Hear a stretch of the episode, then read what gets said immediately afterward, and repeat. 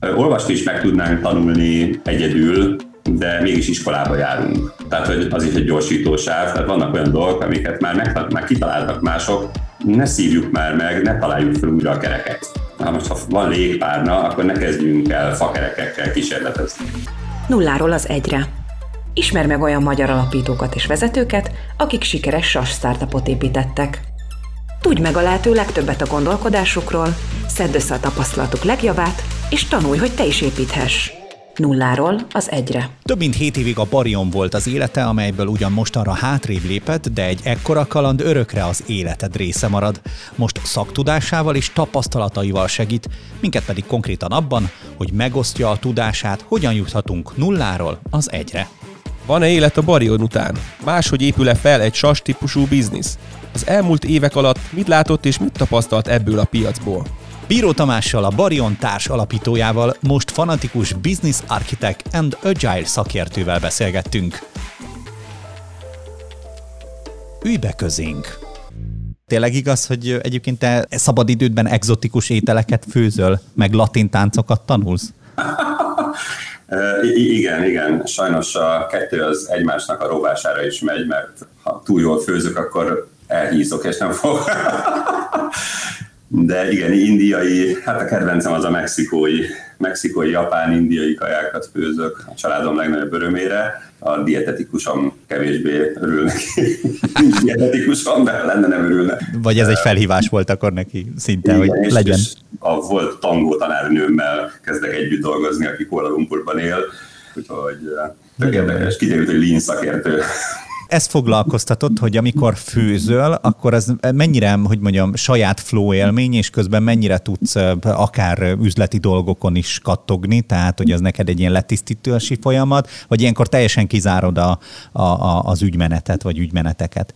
Hát ez jó kérdés, igazából az, ahogy mi informatikusok szoktuk mondani, hogy háttérprocesszben mindig megy a, a gondolkodás, tehát de, de ez egy jó kis kikapcsolódás. Vagy a tanulás, vagy, vagy a főzés során tanultál-e olyat, lett-e olyan bármilyen skilled, amit tudtál hasznosítani, vagy tudsz most hasznosítani, amikor mondjuk business architect vagy? Főzésben nem. Általában egy minőségszemlélet, tehát az ember jó dolgokat szeret csinálni, a jó kaja, jó ital, szeretek utána menni annak, hogy hogy működik, tehát nem csak megiszom a sört, hanem a feleségemmel beutaztunk, körbeutaztuk, és megnéztük a belga sörfőzdéket, hogy hogy csinálják. Engem az is mindig érdekelt, hogy hogy keletkezik, és ezért is kezdtem főzni, hogy hogy csinálják azokat a jó kajákat az étteremben, és megpróbáltam leutánozni. A tánc az már sokkal izgalmasabb, mert volt egy mexikói tánctanárom, aki elültette bennem azt a gondolatot, Santiago Macielnek hívják, aki elültette azt a gondolatot, hogy nincs tehetség.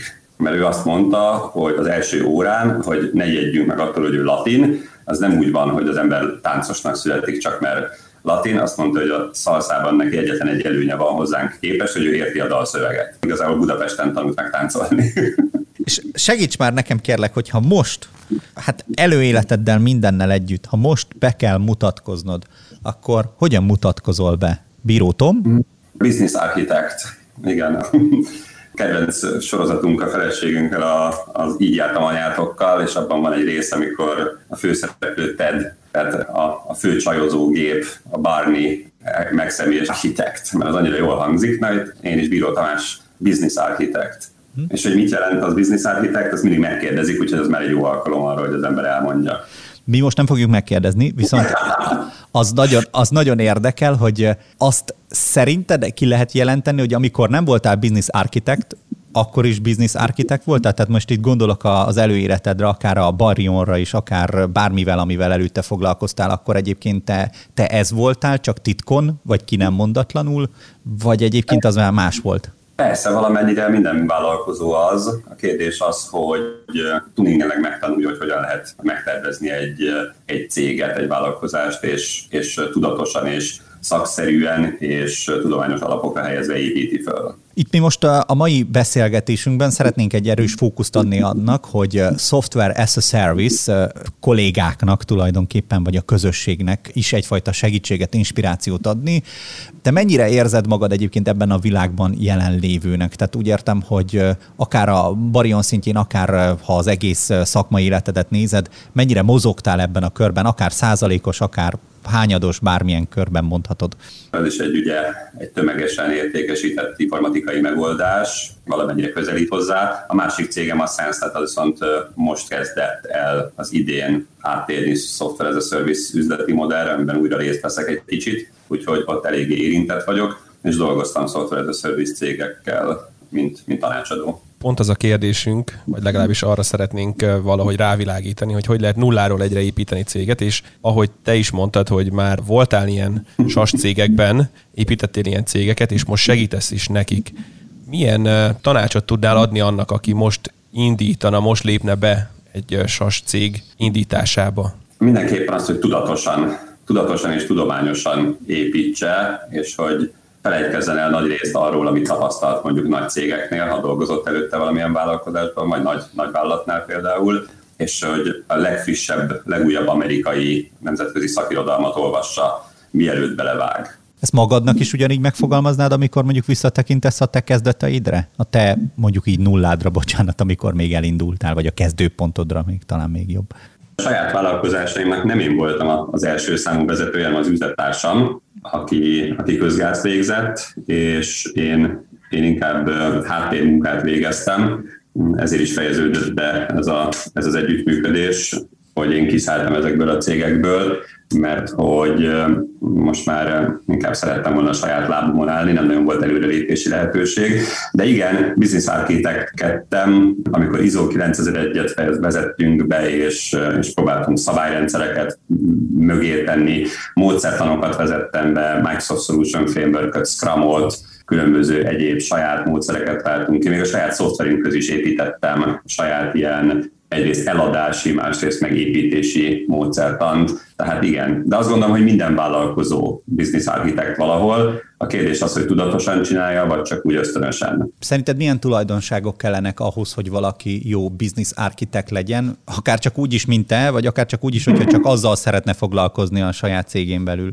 Átlátási képesség, tehát, hogy ez egy eléggé ilyen multidisziplináris, mondhatom ilyen csúnya szóval szakma, tehát, hogy sok mindenhez kell érteni, emberekhez, technológiához, különböző módszerekhez, és azt gondolom, hogy ami a legtöbb helyen hiányzik, az az, hogy nem integratívan és nem holisztikusan állnak hozzá ehhez a problémához. Az, amikor most ugye arról is beszélünk, hogy, és emlegetted is, hogy dolgozol együtt SAS, vagy SAS, vagy SES, vagy ki, hogy szeret emlegetni, igen, Software as a Service eh, cégekkel, akkor mit látsz eh, most, milyen helyzetben vannak ők, mennyire erős most ez a, ez a piac? Hú, hát nagyon sok uh, Software as a Service uh, szolgáltatás van, és szerintem most kezd így megtelni. Néztem néhány előadást nagy sás szakértőktől pont a minap, hogy most már nem elég az, hogy az ember azt mondja, hogy itt van valami ingyen, próbált ki, és akkor majd vedd meg a fizetős változatot, ami mondjuk 5-10 évvel ezelőtt még tök jól működött. Most már sokkal nagyobb és komolyabb értékajánlatokat kell adni az ügyfeleknek, hogy, hogy érdekelje őket, mert hogy most már hirtelen mindenki sás lett. Kicsit félek is, hogy a mi cégünk is későn váltott üzleti modell, tehát hogy nem is fog bejönni. Hát a puding próbálja az evés. És hogy ha most itt a váltásról beszélünk, mert mit ilyen szempontból, mennyire volt nehéz, vagy mit vettél figyelembe, vagy mit vettetek figyelembe, bocsánat, mielőtt ez a váltás mondjuk megtörtént ebbe az irányba? A, a mi saját sztorunk az egy érdekes, mert ugye egy, egy elég komoly content management szoftvert épít a, vagy épített a SenseNet és forgalmazott, és sikerült is eladni néhány helyre, a külföldre is, Amerikába, Ázsiába is, de hogy mégsem indult be úgy, ahogyan gondoltuk, és rájöttünk, hogy túl nagy fába vágtuk a fejszénket, túlságosan nagy cégekkel akartunk mikroszkopikus tőkével versenyezni, és lefaragtuk a saját termékünket. Ha nagyon egyszerűsíteni akarom, megpróbáltunk egy ferrari gyártani, és helyette lett egy szakadt Ferrari egy viszonylag lyukas motorral, levágtuk a, a fejét, úgy is hívják ezt, hogy headless CMS, tehát hogy, hogy a, a karosszériát kidobtuk, és csak a motorra koncentrálunk, és most gyártunk egy Ferrari motort. Az viszont tényleg Ferrari szintű motor, és azt viszont így bérbe adjuk. Tehát ez a legegyszerűbb magyarázat. És hogyha lehetne egy ilyen pejoratív kérdésem, hogy hogy gyárthat más is Ferrari motort, vagy esetleg Lamborghini-t, aki hallgatja a podcastet és sast akar indítani. Mik az első lépések, mondjuk a nulladik lépéstől az első lépésig? Mik azok, amik egy ilyen motorépítést magában foglalnak? Pont most fogalmaztuk meg a múltkor, amikor csináltuk a cégünknek a purpose definícióját, hogy csupa olyan emberből állt a cég, akik valamilyen platformot akarnak építeni. Tehát, hogy, hogy mi nem feltétlenül az end userekkel szerettünk dolgozni, hanem az informatikusokkal és az ő kezük alá dolgozni. Úgyhogy ebből a szenvedélyből jött az, hogy, hogy mi inkább motort gyártunk, mint hogy full autót, csak közben meg elvitt bennünket az, hogy megpróbáltunk megfelelni a piacnak, és megpróbáltunk a versenytársakból kiindulni, és akkor mi is olyat csinálni, mint mondjuk a SharePoint, és akkor egy, szuper user interface is csinálni hozzá, és ez pont félrevitte az egészet, mert nem abból indult, hogy mire van, és azt hogy lehet eladni, hanem abból, hogy megpróbáltunk a versenytársakkal, versenytársakra koncentrálni. És hát azt szerintem nagyon sok kisvállalattal előfordul, hogy túl nagy fába vágja a fejszéjét a tőkéhez képest. Tehát, hogyha az ember nem tud hihetetlen mennyiségű tőkét leakasztani hirtelen, akkor érdemes kisebben kezdeni. Talán ez lehet a tanács. Említettél két kihívást is. Milyen buktatók lehetnek egy, egy ilyen kezdővállalkozásnál? Gondolom, te már beléptél elég sok pocsolyába ahhoz, hogy tudd, hogy, hogy mik azok a legnagyobbak, amikben mondjuk ne lépjünk be abban is látom a rációt, hogy mondjuk 5 év tapasztalatot 5 év alatt lehet megszerezni, tehát nem feltétlenül lehet ennyire instant tudást beleönteni a fejekbe. Mégis, hogyha mondanál egy-kettő olyat, amilyen, amilyen kihívást küzdjön le akár az elején magában az adott ember. Igen, ezt a, ezt a tánctanárom mondta, hogy nyilván az öt év gyakorlást azt nem lehet sehogy sem behozni, csak öt év gyakorlással, de mondjuk nem mindegy, hogy milyen módszerekkel kezded el tanulni a dolgot, ez sok mindenre igaz, nyelvtanulástól kezdve bármire. Az egyik legnagyobb kihívás, amit szerintem szinte minden vállalatot érint a 10.000 főstől az 5 fősig, az az, hogy nem feltétlenül tudatosan építik a cégkultúrát. És itt főleg az alapértékekre gondolok, hogy olyan embereket vesznek föl, akiknek az alapértékei nem feltétlenül egyeznek, a legfontosabbak, azok a angolul core values-nak hívjuk, ezek értékrendi vitákat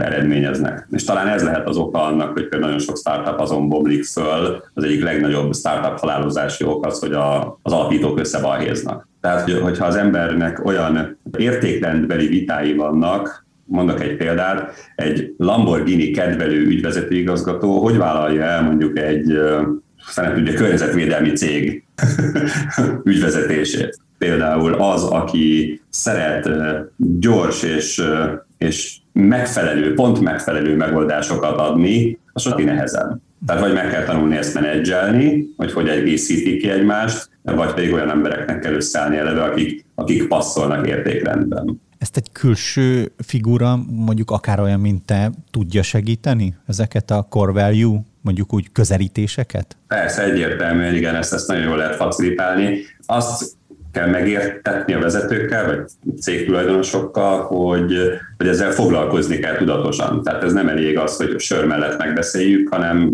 tudatosan ki kell mondani, be kell építeni a cég alapműködésébe, például az interjúztatásba, hogy nem szabad olyat fölvenni, aki nem felel meg az alapértékeknek, de mivel az értékrendje nem működik, ezért mondjuk mindig értékrend viták eredményez. Na, annak egy való egy példát, egyszer felvettünk egy menedzser srácot, aki, hát hogy is mondjam finoman, politikailag pont a mi ellenkezőnk volt, nem mintha szoktunk volna politizálni, még sör mellett néha beszéltünk róla, és egyszer csak kiderült, hogy elég sok közbeszerzést nyertünk akkoriban, és kiderült, hogy a srác úgy gondolta, egyszer egy kicsit félrészegen elkottyantotta, hogy szerintem mi egyszerűen korruptak vagyunk, és azzal szerezzük a közbeszerzéseket. Mert hogy épp az a, az a kormány volt hatalmon, ami mi szeretünk. Még most nem mondom meg, hogy ez melyik, de irreleváns is. És ebből olyan feltételezéseket vont le, ami egyáltalán nem volt igaz. Tehát ő azt hitte, hogy mi Nokia dobozokkal szaladgálunk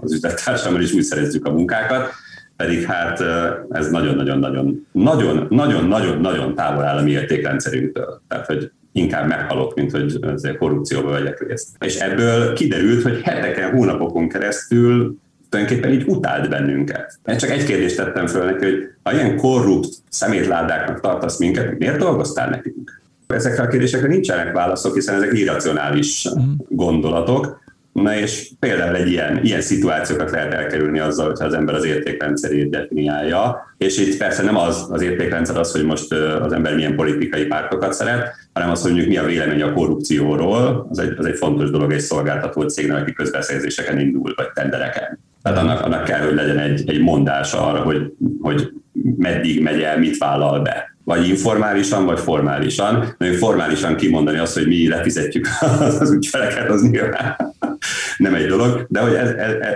ilyen, ilyen és efféle konfliktusokat tud okozni, ha az értékrendje az embereknek nem működik. És mit látsz abban, hogy, hogy milyen értékek azok, amik a sas iparágban mondjuk minden cégnél, akivel eddig találkoztál, megvan? És ők ezt mondták is, hogy igen, egy sas cégnek, akár induló cégként, akár már fejlettebb cégként szükséges ezzel a bizonyos értékkel rendelkeznie. Hú, hát ez egy, ez egy nehéz kérdés de nyilván a, a, a nagyon triviális az a, az a lean, lean agile szemlélet, ami ugye nyilván ma már az informatikában nélkülözhetetlen, tehát hogy marha gyorsan kell tudni reagálni a, a külső változásokra, nem csak akkor éppen pandémia vagy egyéb ilyen világkatasztrófa van, hanem, hanem a versenytársakra, a piaci igényekre, új technológiákra, trendekre rá kell tudni időben ugrani. Azt hiszem ez a, ez a legfontosabb a, a másik pedig az, hogy hát egyfajta kozmopolita értékrendnek kell lenni, mert itt Bangladestől az Egyesült Államokig mindenhonnan lesznek az embernek ügyfelei, és hát ezekkel, ezekkel tudni kell bánni, a kulturális különbségeket például le kell tudni kezelni. Nagyon, nagyon más hozzáállást igényel mondjuk egy indiai ügyfél, mint mondjuk egy kanadai. Segíts kérlek, én nagyon szeretnék belelátni mondjuk abba a munkafolyamatban, amikor most business architect kalapként vagy kalappal kérdezlek téged, hogy mondjuk mi belépnénk Miklósra, és azt mondanánk, hogy ide nekünk a világot, mert olyan sas vállalkozást találtunk ki, vagy ötletet, hogy hű, akkor hogyan érdemes elkezdenünk mondjuk együtt dolgozni, hogy mi az, amivel mondjuk azt mondod, megfogod a kezünket és elindítasz az úton? Az egyik első lépés az, az pont az alapértékek, hogy, hogy mielőtt hozzákezdtek bármihez, passzoltok-e, tehát hogy mondjátok ki, hogy mi az, ami nektek fontos. Ezt tudom, hogy bullshitesen fog hangzani, de hogy ilyen statementek kellenek, hogy de nem bullshit statementek, tehát olyanok, hogy megváltjuk a világot, hanem az, hogy milyen értéket adtok az ügyfeleknek, mi hajt benneteket, what's your purpose, mi a szándék, hogyan akartok változtatni a világon, és, és akkor ez alapján lehet elkezdeni elemezni, hogy milyen értékvállalatot adtok, ehhez milyen üzleti modell, és utána jön egymásra. Itt hadd kérdezek közben, mit tapasztalsz egyébként, mennyire van ez meg azokkal, akikkel együtt dolgozol? Mert hogy persze most minden nem mondhatsz el, de hogy egyébként ez szinte alapnak tekinthető, de úgy sejtem, ahogy te is beszélsz róla, hogy ez egyáltalán nem alap. Tehát... Nem, nagyon távol el. A, a helyzet az az, hogy mindenkinek van elképzelése, csak nincsenek összehangolva, és gyakran üzlettársak között látok olyat, hogy szöges ellenről a kérdésről, ilyen szándékjövőkép. Tehát az egyik az mondjuk azzal lenne elégedett, hogy Magyarországon úgy mondjuk, mit tudom én, megtermeli a fizetését, a másik pedig világhatalomra akar törni, Microsoftot akar, az ő szoftvere legyen mindenhol, mint mondjuk egy Zoom, olyan hírességet vagy hírnevet. És akkor nyilván tehát, hogyha az egyikünk világbajnokságra készül, a másik meg csak meg akarja verni a szomszéd csapatot a másik faluból, akkor nem hiszem, hogy tudunk egy csapatban játszani. És, és mint business architect, te hogy látod, hogy az ilyen értékbeli különbségeket könnyebb kijavítani, vagy a folyamatoknak a hibáit? Hogy könnyű-e kijavítani? Nem mindig lehetséges kijavítani.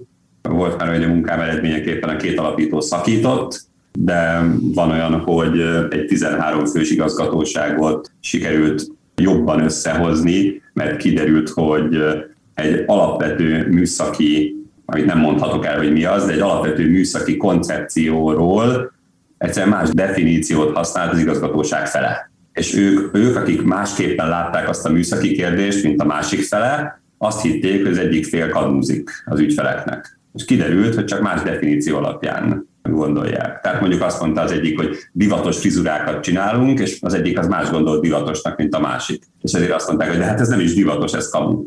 Miután megbeszélték, hogy mi számít divatosnak, akkor már azt mondták, hogy ja, tényleg divatosat csinálunk, igazatok van.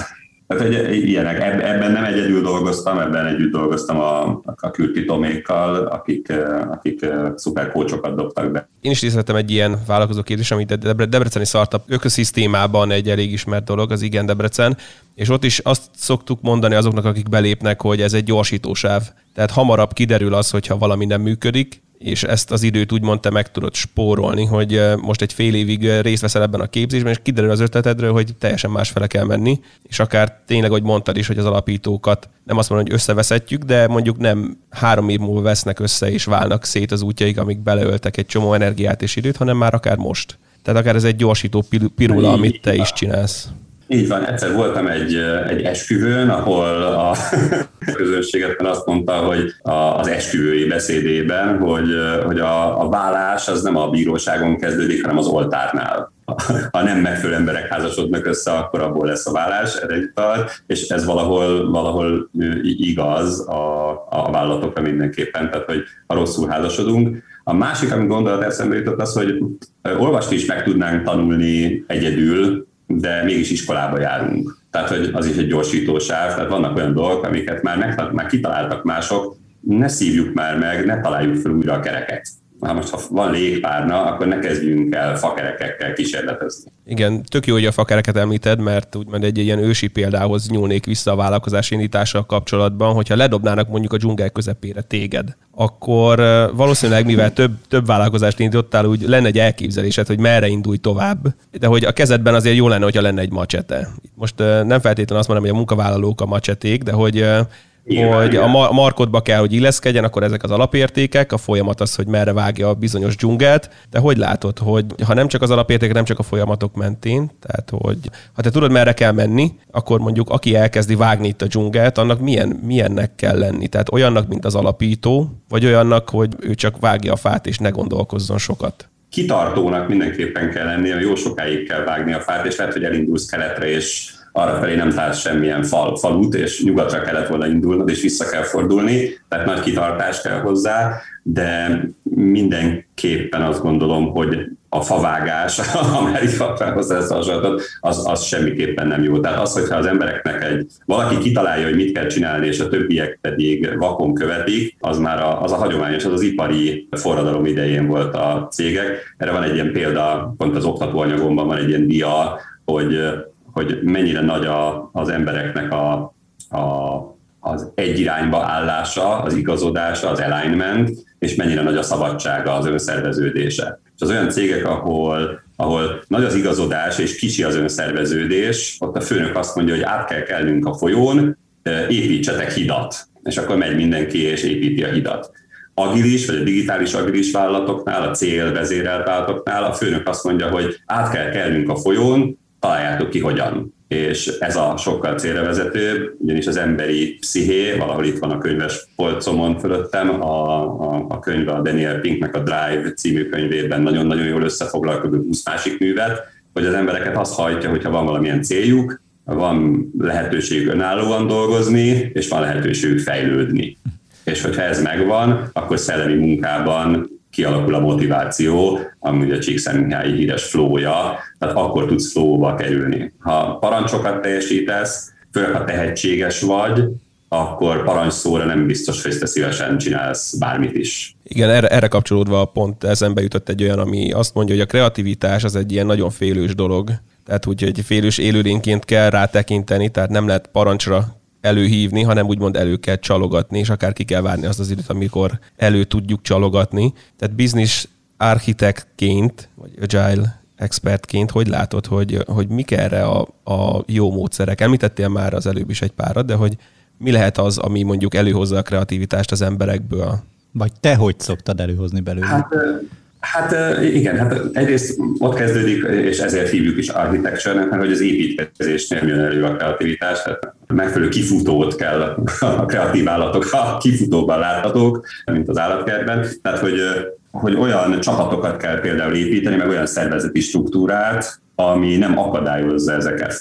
Tehát a kreatív munkára, a probléma megoldásra az embereket motiválni nem nagyon lehet, a kulcs szó az az, hogy úgy motiválj, hogy ne demotiválj. Tehát, hogy to motivate, do not demotivate. Tehát, hogy építsünk ki minél több olyan demotiváló dolgot az emberek életéből, a vállalat életéből, ami károsan hat a motivációra. Tehát, hogy magyarul ne ijesszük meg ezeket a kis érzékeny élőlényeket. Például az, hogy építsünk olyan vállalati struktúrát, amiben nincsen bürokrácia, mennyire bírja szerinted elvenni egy informatikusnak a kedvét az, hogy ha megcsinált valamit, és kéne hozzá egy 50 ezer forintos kis bizbasz, és akkor három hónapig tart beszerezni, mire átverekszi magát a jogi osztályon, a beszerzési osztályon, az igazgatósági engedélyezési osztályon, és a tehát, hogy láttam önkormányzatnál olyan embereket, akiknek az volt a névjegykártyára írva, hogy bonyolító. Tehát, hogy azon rögtünk, ezek bonyolítják a dolgokat.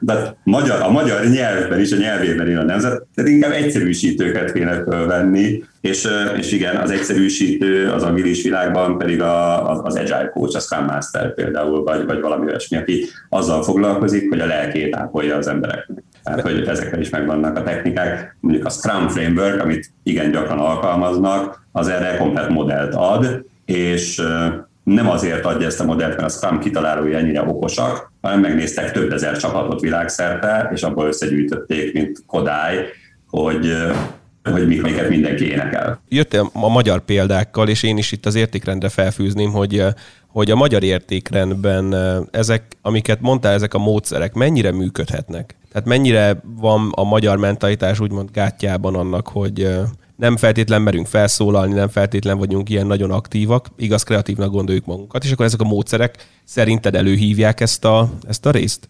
Visszakérdeznék, ha azt mondom, hogy amerikai kultúra, akkor az a georgiai redneck, vagy a New Yorki liberális Magyarországról valószínűleg a New Yorki liberális teszünk be elsőként. Nem, tehát az hogy, az, hogy egy országnak milyen a kultúrája, azt én kevésbé szeretem mondani, mert egy országban annyiféle különböző ember él, ahogy, ahogy mondtam, az Amerikában élnek a, a redneckektől kezdve, az iparvárosok munkásaitól kezdve a New Yorki liberális, ezek, a Woody Allen-féle karakterek, művészek is. Melyik az igazi amerikai? Mindegyik. Úgyhogy a magyar kultúra az nyilván egy picit más, és vannak nyilván alapvetések, amik úgy univerzálisan igazak, de azért nagyon vigyázni kell e, ezekkel a sztereotípiákkal. A kelet-európai kultúra, ha már inkább így mert oktatási rendszerünk is eléggé individualisztikus, hogy eléggé az egyéni munkára kondicionál, de ez azért változóban van, tehát ma már az iskolákban is sokkal több a csapatmunka, talán a, a csapatmunka kultúra, az, hogy a magyar vizsga az úgy néz ki, hogy beülsz a számológépeddel egy sötét szobába, és ott kell egyedül kiszámolnod,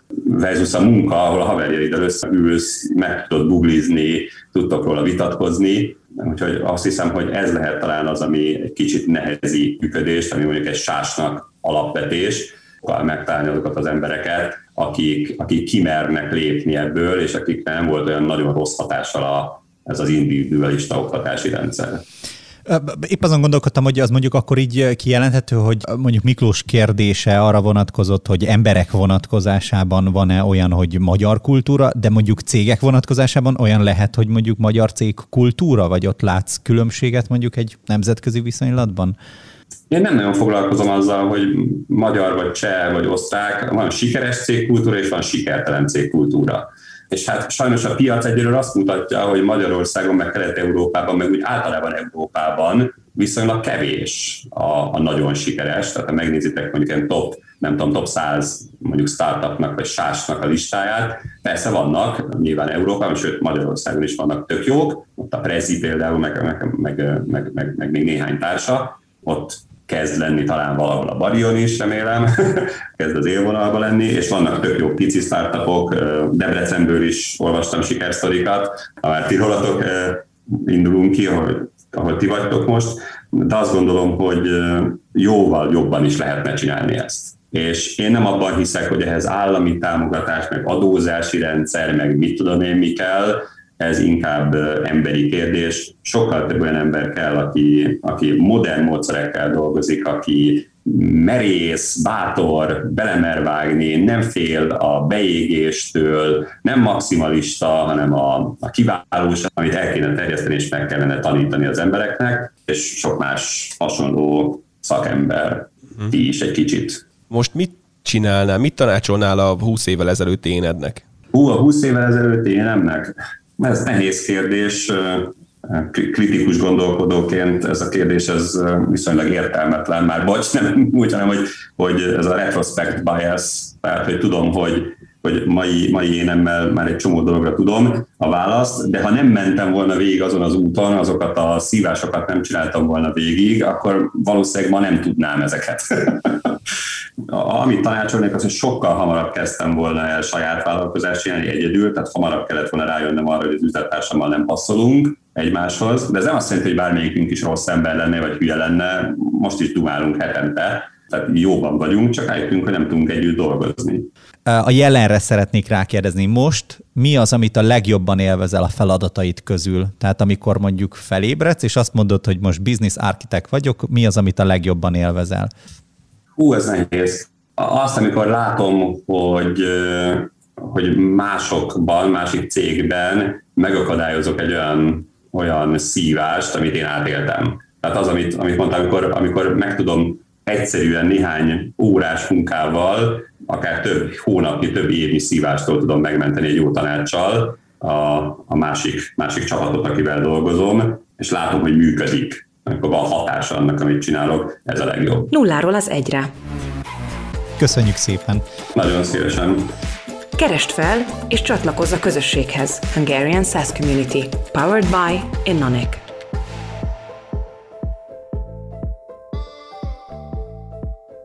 Találkozzunk a következő epizódban is.